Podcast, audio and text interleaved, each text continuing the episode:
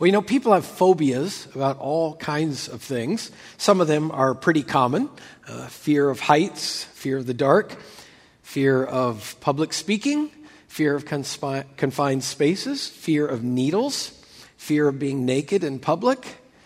It happens. Other phobias are more uncommon, but medically recognized nonetheless. Odontophobia, that is a fear of dental procedures. Uh, coulrophobia, that is a fear of clowns. Uh, bromidrophobia is a fear of bodily smells. And uh, aulophobia, I'm not sure how common this is, but it's aulophobia is a fear of flutes. Um, we're all different, but everybody has their own phobias. One of the most common fears that is shared by perhaps more people than any other is ophidiophobia, which is the fear of snakes. And with good reason, right? Snakes creepy. I mean, the flicking tongue, the slithering body, the unblinking eyes. Snakes give me the heebie jeebies. I don't know about you. Herpetologists, however, would be quick to protest that our common fears are largely unfounded about snakes, and that snakes in general have been given an unfair reputation. They make the point that snakes are not nearly as bad as they've been made out to be. In fact, they say it is just a few bad snakes that have, in fact, given the entire species a bad name. For instance, did you know that 85% of all snakes pose no threat whatsoever to human beings? Did you know that it is only 1% of snake species in the world that are responsible for 100% of human fatalities? You see, with very few exceptions, snakes are not only harmless, but they are extremely good neighbors. They reduce insects and rodents, and they help to maintain ecological balance. Yes, there are a few bad snakes that you need to watch out for. I'm not denying that. I'm just saying that you can't lump them all in together. There are good snakes, and there are bad snakes. And discernment means being able to tell the difference between them. When you look in the Bible, you could make the case that the same thing is true in the church. There are good snakes and there are bad snakes. And then to make it even more complicated, there are good snakes that have gone bad. Dr. Haddon Robinson was a friend of Kim and mine, and I remember him saying something about this once that first got me to thinking about this biblical idea.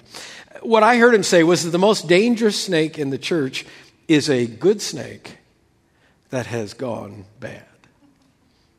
Now, I want to try to explain to you what I mean this morning, and to do that, I want to have you turn in your Bibles in the Old Testament to the book of Numbers, chapter 21. So, if you're new to the Bible or YouVersion, wherever you get to it, that's near the front of the Bible Genesis, Exodus, Leviticus, Numbers, chapter 21. Now, this story in Numbers 21 comes at the very end of Israel's 40 years of wilderness wanderings.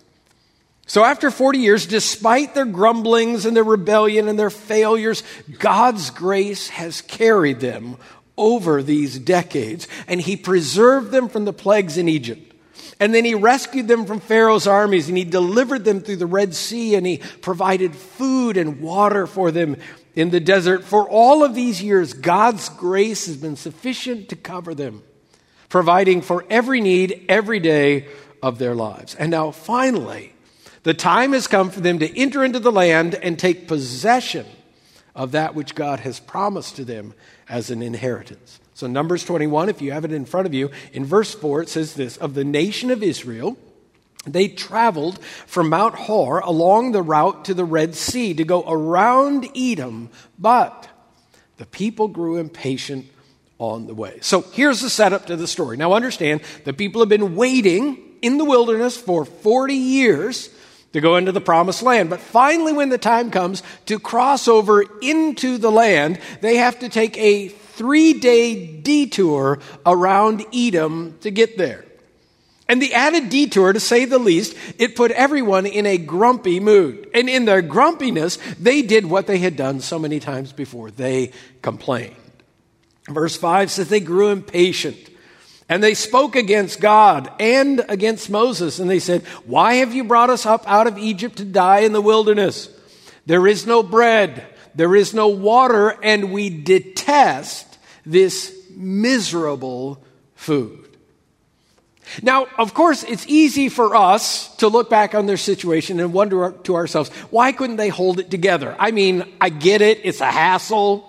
It's like when you're heading off on vacation, on vacation and, and you hit road construction going north on 17. It's like, come on, we just want to get there already. It's not that big of a deal, though. I want to say to them, look, you've already been out here 40 days more.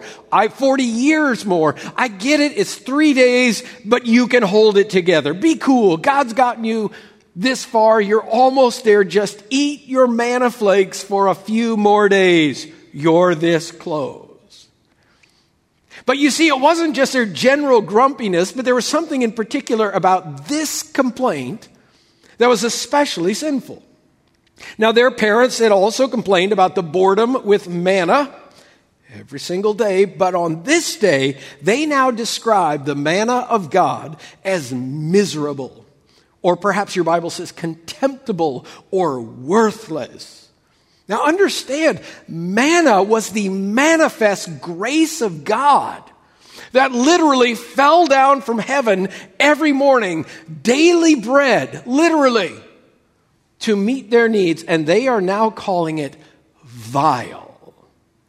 Literally, they are cursing the grace of God that He is sending into their lives. And it is biblically an incredibly serious offense to call the obvious work of God an evil thing. The people sinned, and God brought judgment. Verse 6 says Then the Lord sent venomous snakes among them. They bit the people and many Israelites died.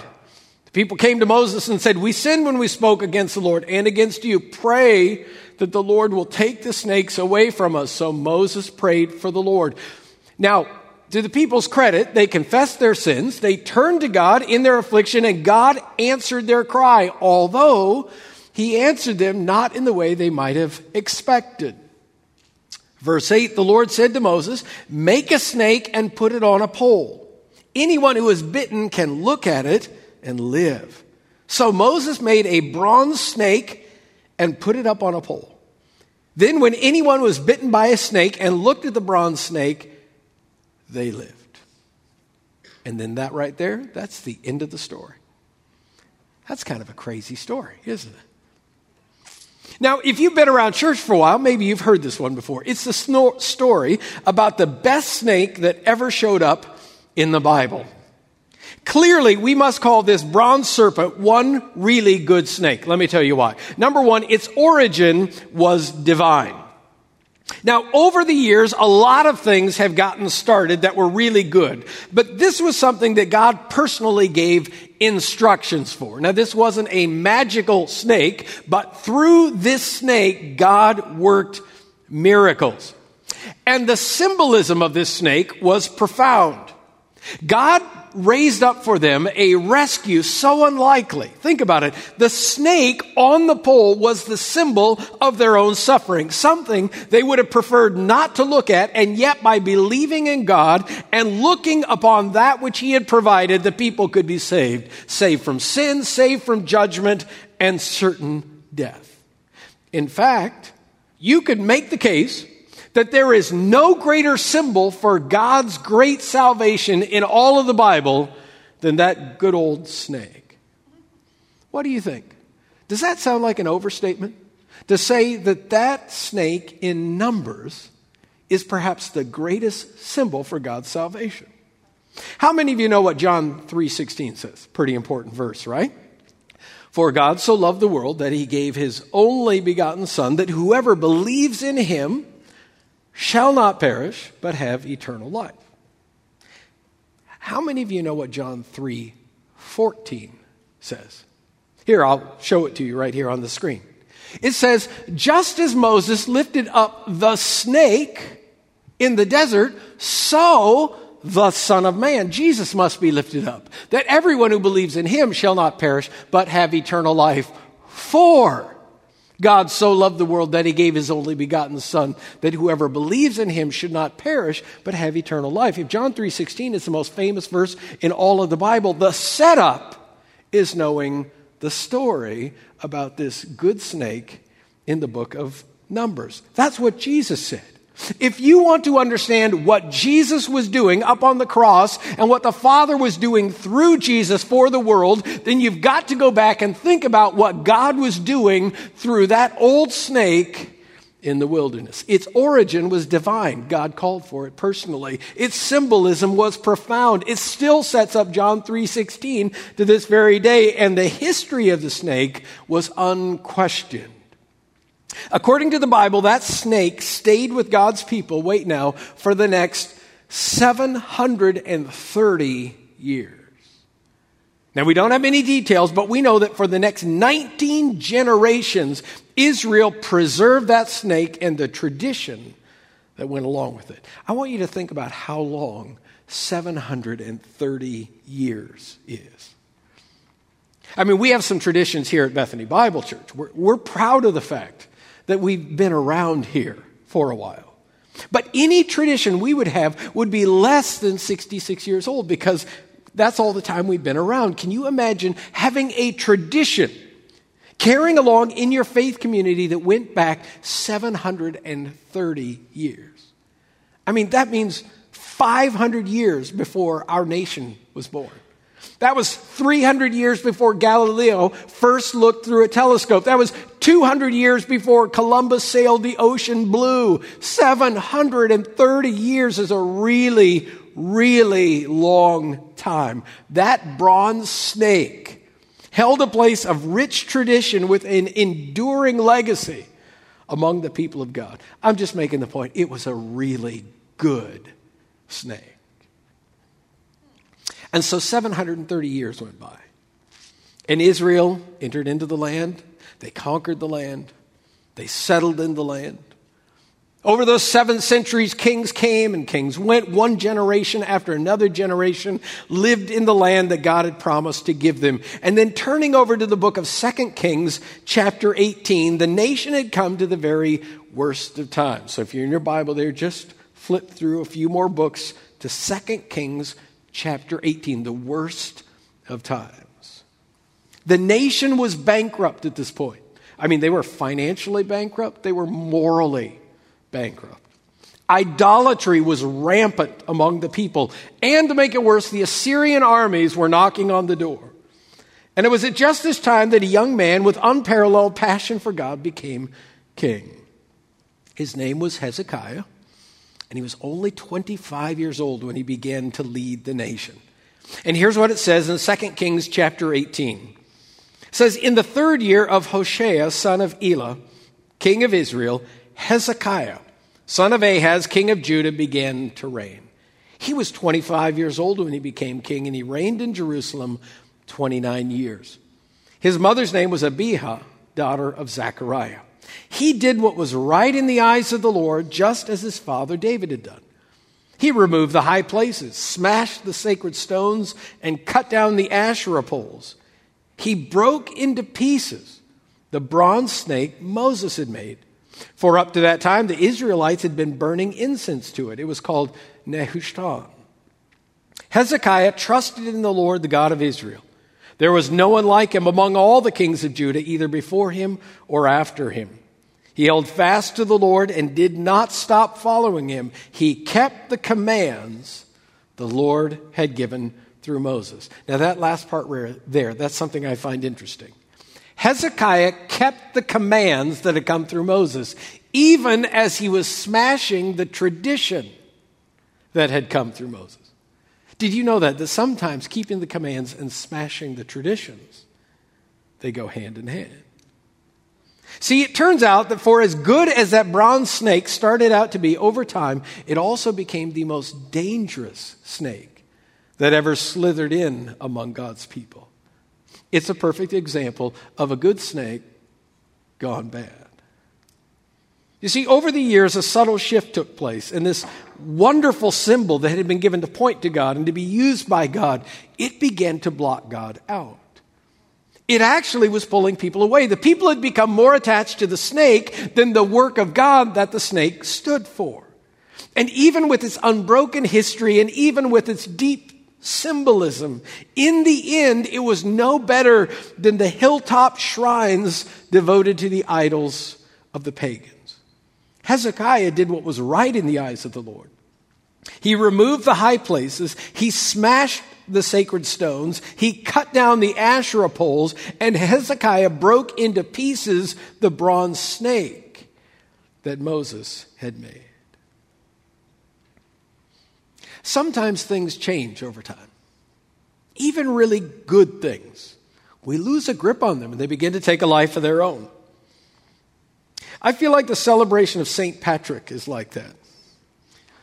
Perhaps you know there's a day set aside to celebrate his life on the calendar every year. Patrick is a man who is worth remembering sacrificial, humble, godly, with a missionary spirit who evangelized Ireland and called the people to a transformed life in Jesus Christ. So profound was his spiritual impact that 1600 years later, he is still remembered every year on his calendar. However, there's something ironic about the celebration that marks this saint's life. In Ireland, we'll pick on them, the land of St. Patrick, every year, hundreds of people are arrested as a pattern for drunkenness and carousing and vandalism and acts of rioting and smashing windows and destroying property and fighting in the streets. The celebration of St. Patrick's Day, right there in Ireland, sadly is one of those things that changed over time until it became ironic. It started out good, it stood for something great, it has endured for a long, long time, but it went bad when the heart got lost. It can happen with a holiday, it can happen inside a church as well. Just like the snake, it always starts out with something that is good. That probably means it's something effective, it's something that God blesses, something that holds for us profound meaning. Perhaps it is a special song that moves us in a powerful way, and every time we hear it, still, it stirs something inside of us. We may say, I got saved while that song was being sung. Sometimes just to hear it to this day, we cry. It's always something good.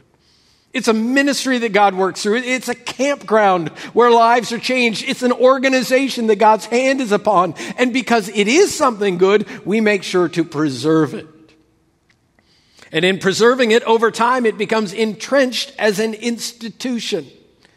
It becomes our tradition. It is our practice. It is the way that we do things. It becomes our 33rd annual whatever. In fact, over time, it becomes difficult for us to imagine it being any other way. How could it be summertime if we didn't send our kids to Camp Winnipesaukee? Can we really celebrate the birth of Jesus without singing Silent Night? Can you really get to heaven if you don't read our daily bread every morning? It becomes entrenched to us as an institution, and for this reason, we protect it. And finally, we protect it long enough until finally it becomes to us sacred. Our tradition becomes something we would fight for. Our program becomes something we would divide over. It is something almost that we would swear by. And though the shift may happen little by little and it may take a long, long time to get there, eventually, ever so subtly, we are tempted to worship it. Of course, we would never be so unsophisticated as to call it worship. Our religious vocabulary is far too nuanced for that, but in truth, we venerate it just the same. And in our worship, it becomes to us an idol. Something good, preserved until it was an institution, protected until it became sacred, worshiped until it became an idol. And yet, one more example of a good snake gone bad. And even for good, Bible believing, church going folks, I mean, not us, mind you. I'm not talking about us today. I'm talking about people that are very similar to us out there. But sometimes, even for good, Bible believing, church going folks, something good in the house of the Lord actually becomes a substitute for God. Crying out for our attention, demanding our affection, expecting our loyalty, cultivating our devotion, things that belong to God and to God alone. What we discover through this story is that idolatry is far more a subtle danger than we may have ever imagined. When Hezekiah rooted the idolatry out of the land, that meant that he had to root it out of the hilltop shrines, but he also had to root it out of God's temple as well. The proof of idolatry is not in the place that it's found, it's not in the form that it takes, but in the position it occupies in front of God. Let me say that again. The proof of idolatry is not in the place that it's found, it's not in the form that it takes, but it's in the position that it occupies in front of God. Whenever we find ourselves more attached to any object or passion or pursuit more than to God, there we have found our preferred idol. It turns out that idols don't have to be found in the sensual shrines of the pagans. Idolatry can be as respectable as Sunday morning worship. Over time, things can change, but we still may find ourselves clinging to sacred traditions, even when we have long since forgotten why. You might be impressed to know that I once had a weekly radio preaching ministry. But the truth is, it's not nearly as impressive as it sounds. When I began pastoring in Norman, Oklahoma, I became the preaching voice of their weekly radio broadcast that had been in operation for 60 years, utilizing the cutting edge technology of the day. They had begun in the 40s broadcasting each Sunday throughout the entire city the good news of God's Word. And God used that ministry, and people will reach through it. And it was something of an institution, and it sounded kind of impressive too. I began to wonder, though, how many people were actually listening. Because it did cost tens of thousands of dollars every year to run that program one time a week. And, and because now we could stream all of the message 24 hours a day at very little cost at all, I began to wonder if we didn't owe it to ourselves to find out exactly who was still listening out there. So we decided to run a little experiment. I recorded a little message that we tacked on to the end of our program, and we ran it for the next two months. At the end of the broadcast, I would come on and I would say, Hello, friend. This is Pastor Mike Fleischmann. I want to thank you for listening today to the radio broadcast ministry of First Baptist Church Norman, Oklahoma. We pray that this has been a blessing to you today. In fact, we would love to hear from you and how this program has been an encouragement to your life. We want to continue coming to you each week by way of radio with the message of God's Word, but it's important that we know the positive effect this is having on your life. Would you drop me a line today? Pastor Mike Fleischmann, First Baptist Church, 211 West Comanche Street, Norman, Oklahoma, 73069. That's 211 West Comanche Street, Norman, Oklahoma, 73069. Thank you, and may God richly bless your life today. Would you like to guess, after two months, how many cards and letters came flooding in? That's right, there were none. And the next year, when we quietly ended our 60 year radio broadcast, can you guess how many listeners complained? None. Well, my wife complained, but I told her she'd just have to start coming to church like everyone else did. So I guess the truth is, I really didn't have a radio preaching ministry, but I was the guy who ended a radio preaching ministry. I think for some of our dear folks who had seen that ministry when it began, I think it was a little hard to see it go. But when we had the courage to look and to ask, we discovered that we were still clinging to something that was really good and had been around for a long, long time, but it had changed. And we didn't even realize it. Let me give you another example of something you're probably familiar with, but you probably have no idea how it started and how it has changed over time. I don't know, maybe you do. Sunday school. Do you know that long before public education, Sunday school started as an innovative outreach ministry to ensure that poor children received an education? Now, this was back before there were child labor laws, and poor children would usually work six days a week. So, Sunday school was begun as a ministry to children outside the church on the only day of the week they didn't have to work, and it used the Bible as a textbook to provide the poor the opportunity they might have to learn how to read. So they would be given a good set of Sunday clothes and then attend classes on reading and writing. And Sunday became their day of opportunity to move beyond poverty, all while hearing and experiencing the love of God. For instance, our 33rd president, Harry Truman. He received the first six years of his education through a Presbyterian Sunday school in Independence, Missouri. Today, 240 years later, Sunday schools are still growing strong in churches in almost every town, village, and city in America. But its main purpose of reaching out to the most desperately poor children in society is long lost and mostly forgotten. The institution remains, but with a completely different purpose. Almost exclusively today, it provides religious training for insiders to the church, insiders of all ages. Now, don't get me wrong, I'm thankful for Sunday school programs, ours included. I'm just trying to make the point that sometimes things change over time, and we may have no awareness that a change has even taken place. And if we're not careful in the preserving of our institutions, it is possible that we might wake up one day and discover that one, what once began as a good and God honoring tool has in fact become a perfectly respectable idol.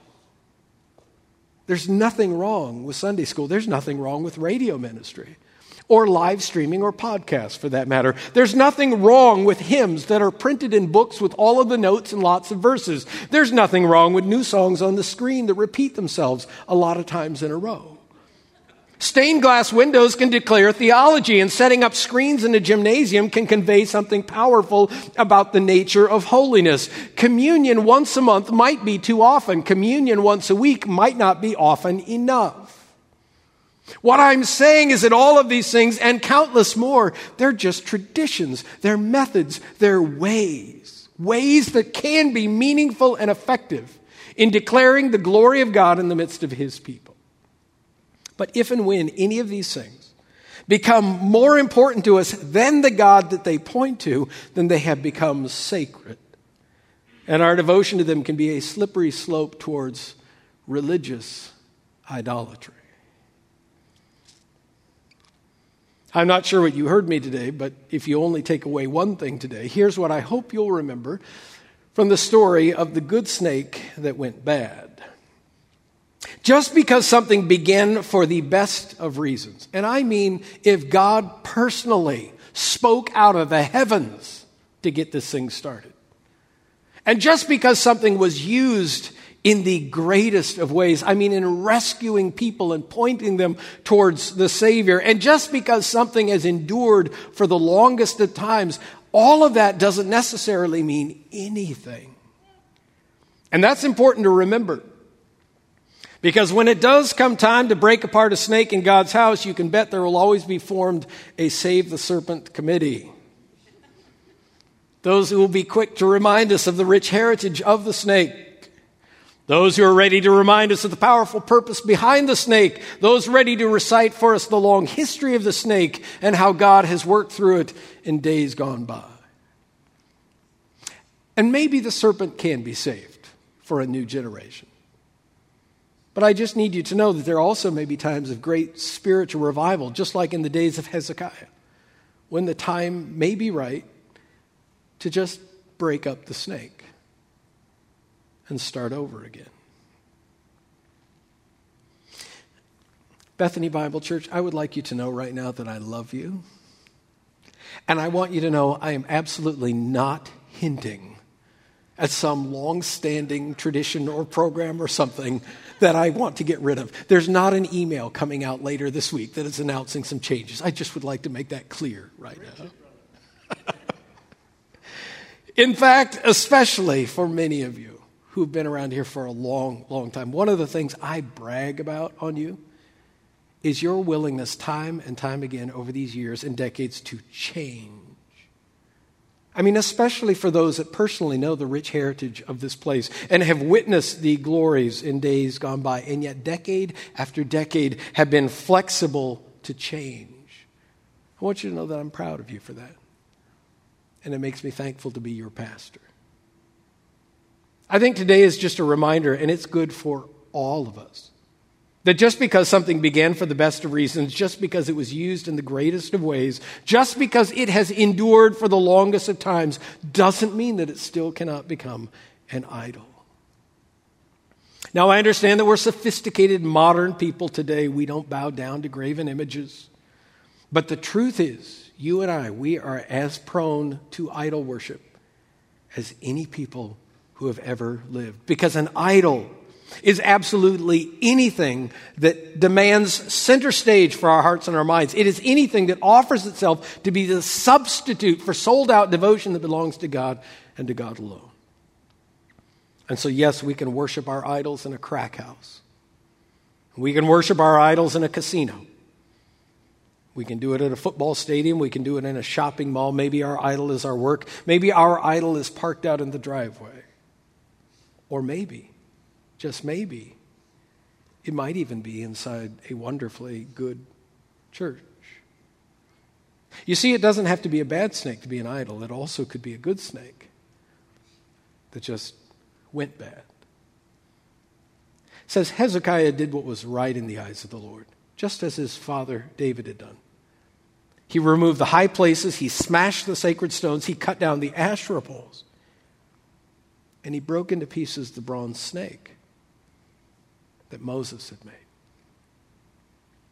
Heavenly Father, we know that it is true. As much as any people who have ever lived, we are prone to worship idols, not only of our own making, but of our own preferences. And there are probably as many idol varieties in this room as there are people who are gathered together. We're just confessing that we are prone to this.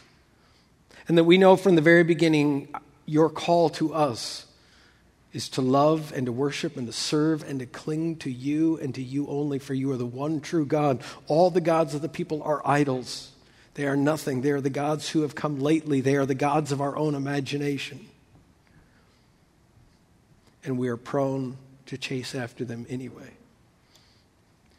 God, I, I pray that you would keep us sensitive in daily, quickly passing ways, things that on this day or things tomorrow that are prone to capture our imagination, to grab our affections, to demand our devotion, anything to distract us, to take our eyes off of you.